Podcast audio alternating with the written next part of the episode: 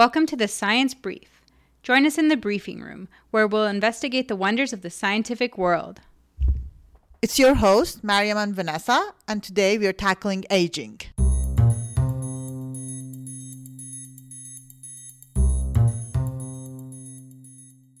She's so cool, so breathtaking. Well, not only is she cool, but she's immortal. She has a superpower where she can turn back time by reverting to a younger version of itself.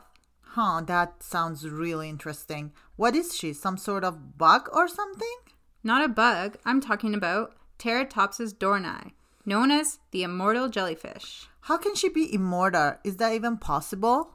Well, when she faces some sort of environmental stress like starvation or injury, she can revert back to a tiny blob of tissue.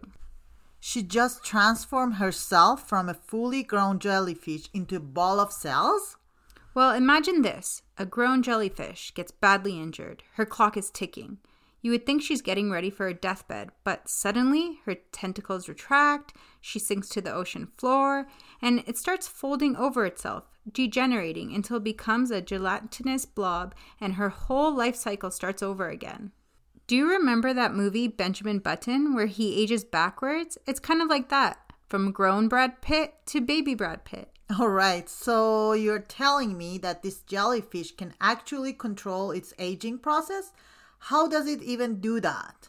Well, researchers are investigating exactly how it's done, but what we know is that there are genes that control a process called transdifferentiation.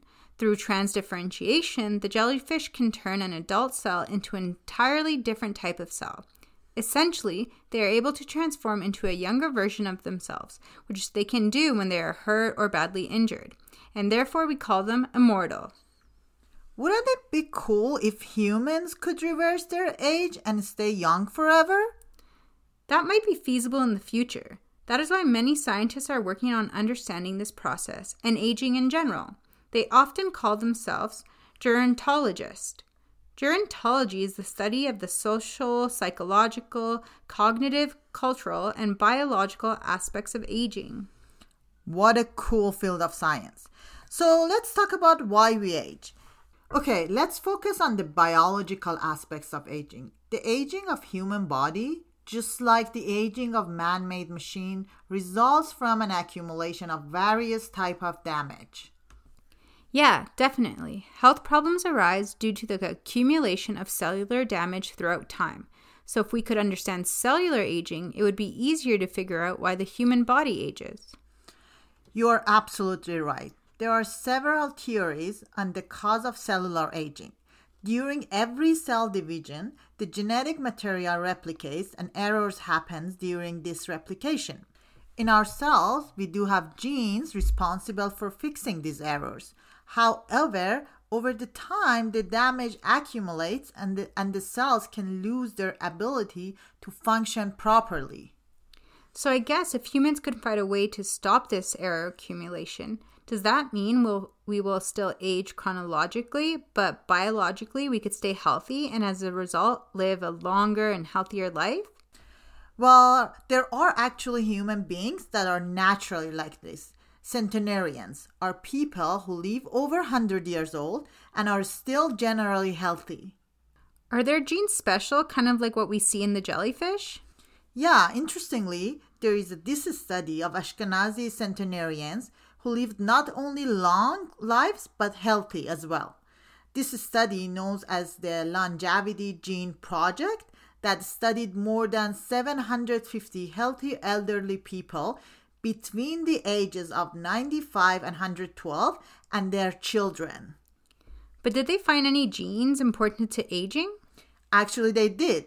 Fortunately, we have the lead of the longevity gene study, Dr. Nir Barzilai, to help us investigate this further.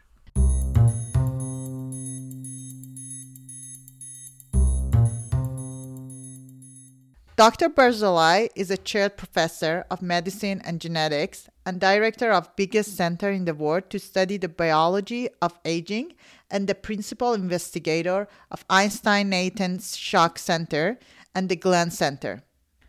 He's the author of over 270 peer reviewed papers and a recipient of numerous prestigious awards. Including the recipient of the 2010 Irving S. Wright Award of Distinction in Aging Research and is the 2018 recipient of the Ipsen Longevity Award. He's a founder of CohBar Inc., now is a public company, and a medical advisor for Life Bioscience. He's on the board of AFAR, its scientific director, and a founding member of Academy for Lifespan and Healthspan. He has been featured in major papers, TV program, and documentaries, including TEDx and TEDMed. And he has been consulting or presented the promise uh, for targeting aging at the Singapore Prime Minister Office, Prime Minister Office in Israel, several international banks, the Vatican, PepsiCo, Milken Institute, the Davos Economical Forum, and featured in the Wall Street Journal, New York Times, The Economist, and Wired magazine. His book, Age Later, was published in June of 2020. Thank you, Dr. Barzilai, for being here with us today. So, our first question is Can we stop aging? let me let me start for our audience and say you know biology it, aging has biology right we know who's young who's old and lots of people are surprised to hear that this biology is actually quite flexible and we have shown that we can delay aging we can stop aging and we can reverse aging in several uh, ways. And and since aging since this biology is what drives the disease we can extend the health span of people too. And this is not a hope it's a promise that we're in the midst of realizing so that is the context of where i am now okay aging is flexible it can be targeted we can live much healthier for much longer and there are several approaches of how we got to where we are. And the most promising approach was because aging has so many things, so many things are going on, and and it's interfered by disease and, and the environment and other things.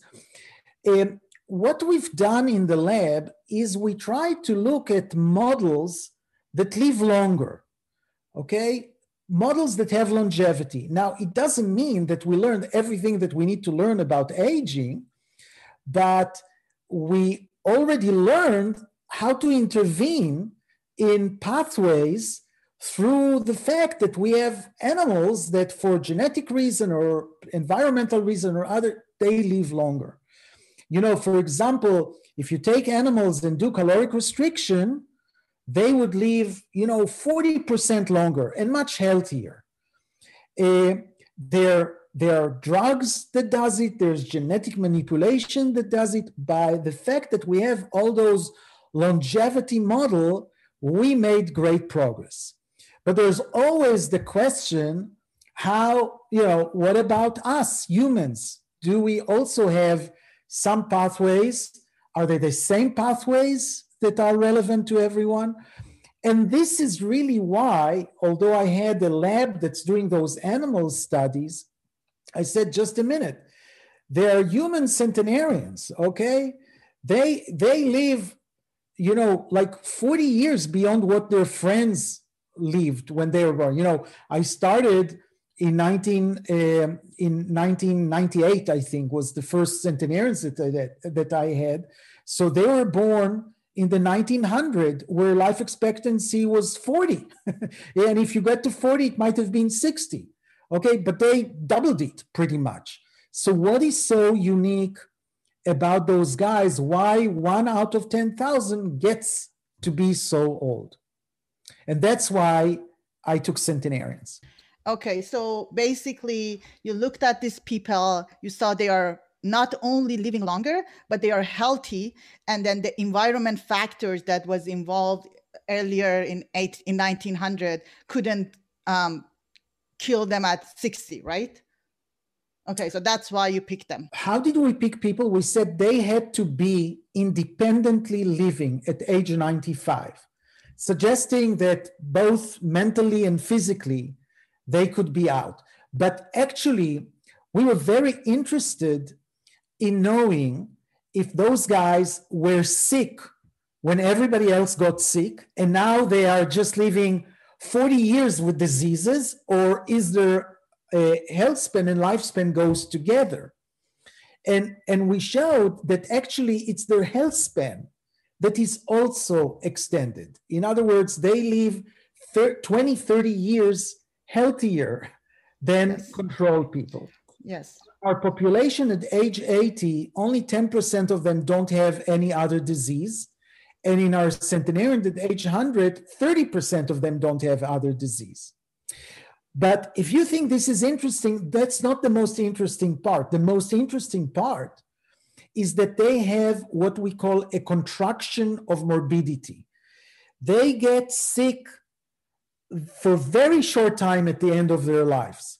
Not like the rest of us that lives years with diseases and we accumulate those diseases.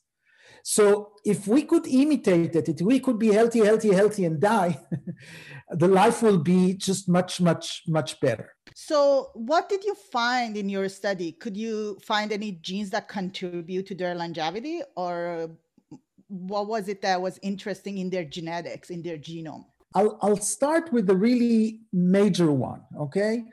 Almost 60% of our centenarians have something that impairs that impairs their growth hormone action. Okay? Um, so, in a way, first of all, all the dwarf models in the world, they live longer. By the way, you know that the little dogs live longer, okay? But the ponies live longer and and the variety of animals, including growth hormone deficient animals, they all live much, much longer and healthier.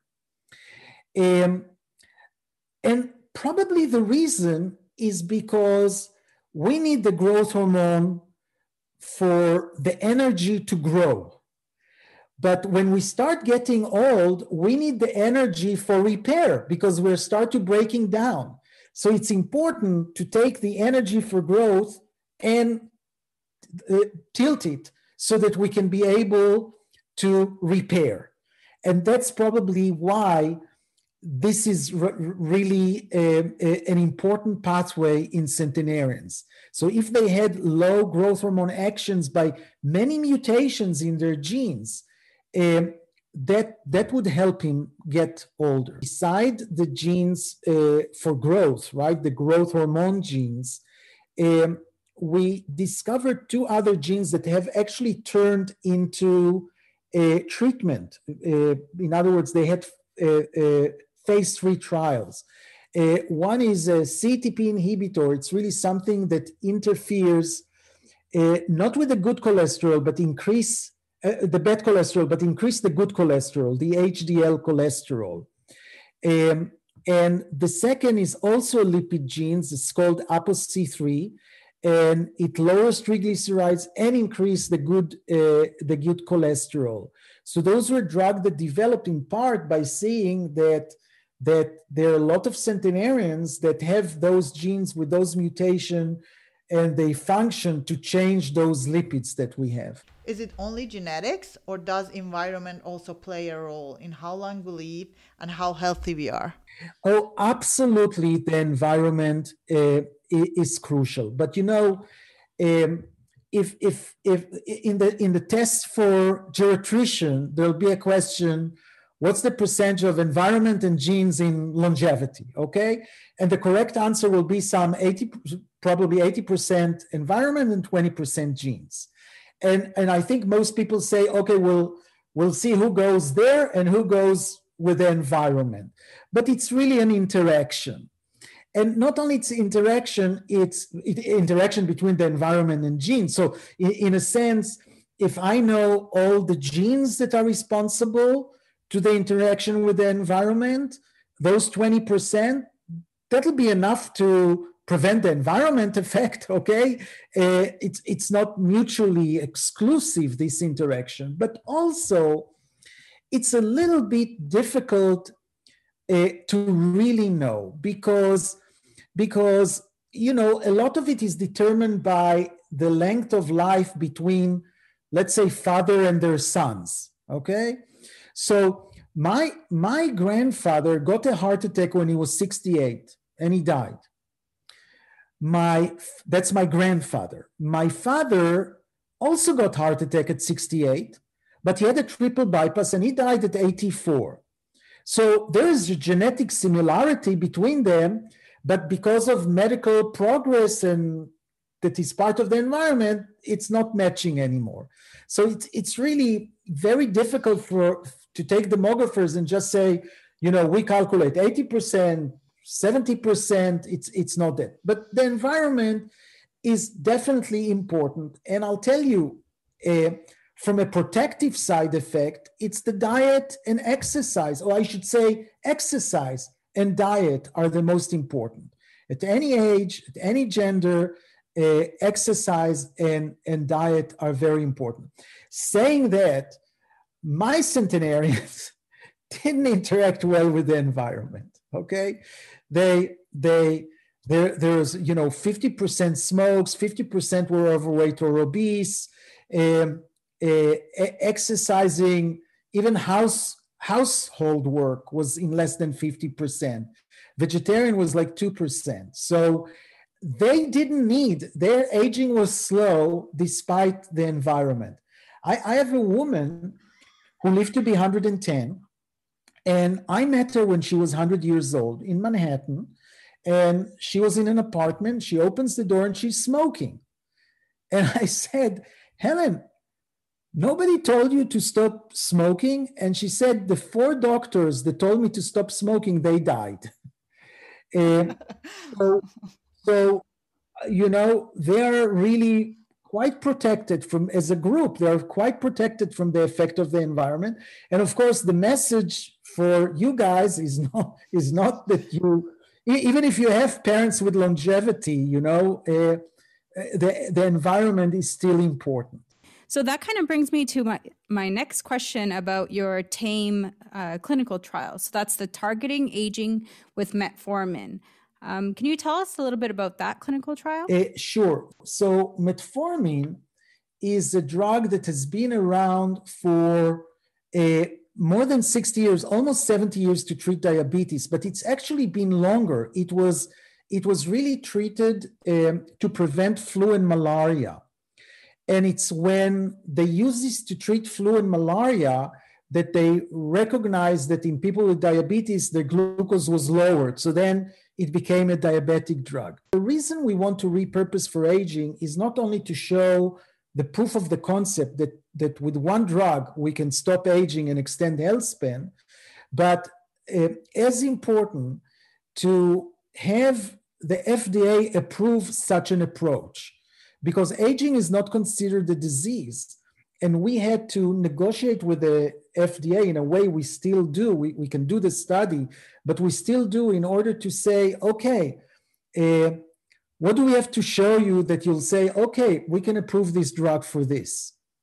Um, and, and, that's why we're doing uh, this study. It's kind of a sci fi question, so if you're comfortable answering it, but do you think we'll ever be able to reverse aging? Have you seen that movie Curious Case of Benjamin Button with Brad Pitt?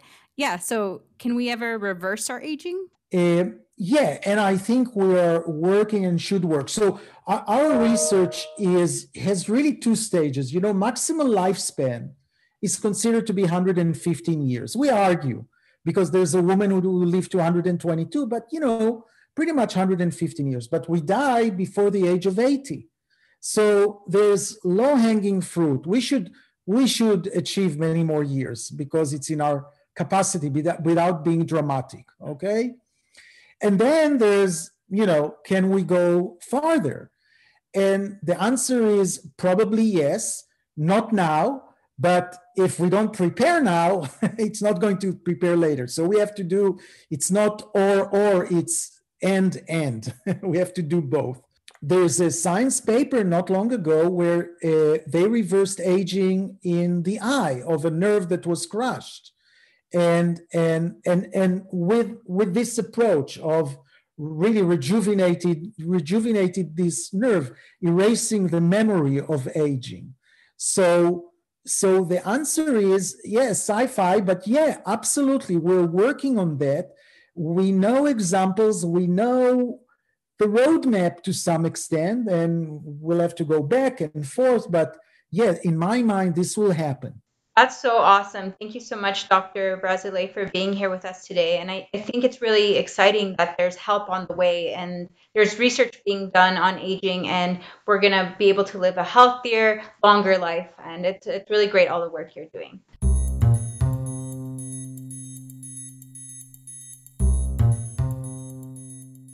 Well, now that we've been briefed on the science of aging, what's your take on it? Okay, so now we talked about science of aging. Um, my take is aging is not only environment or only like time passing, it also involves genes. So by studying aging and do more research in science of aging, we we not only can live longer, but also can live healthier yeah, my take on it is that this research is really exciting and important. And with studies like TAME and other investigations into aging, we could hopefully have cures or have treatments for age related disorders like Alzheimer's. So it's, it's really exciting what the future of this uh, field of study holds. You've been briefed. Be sure to come back to our briefing room for more. Follow us on Instagram at The Science Brief.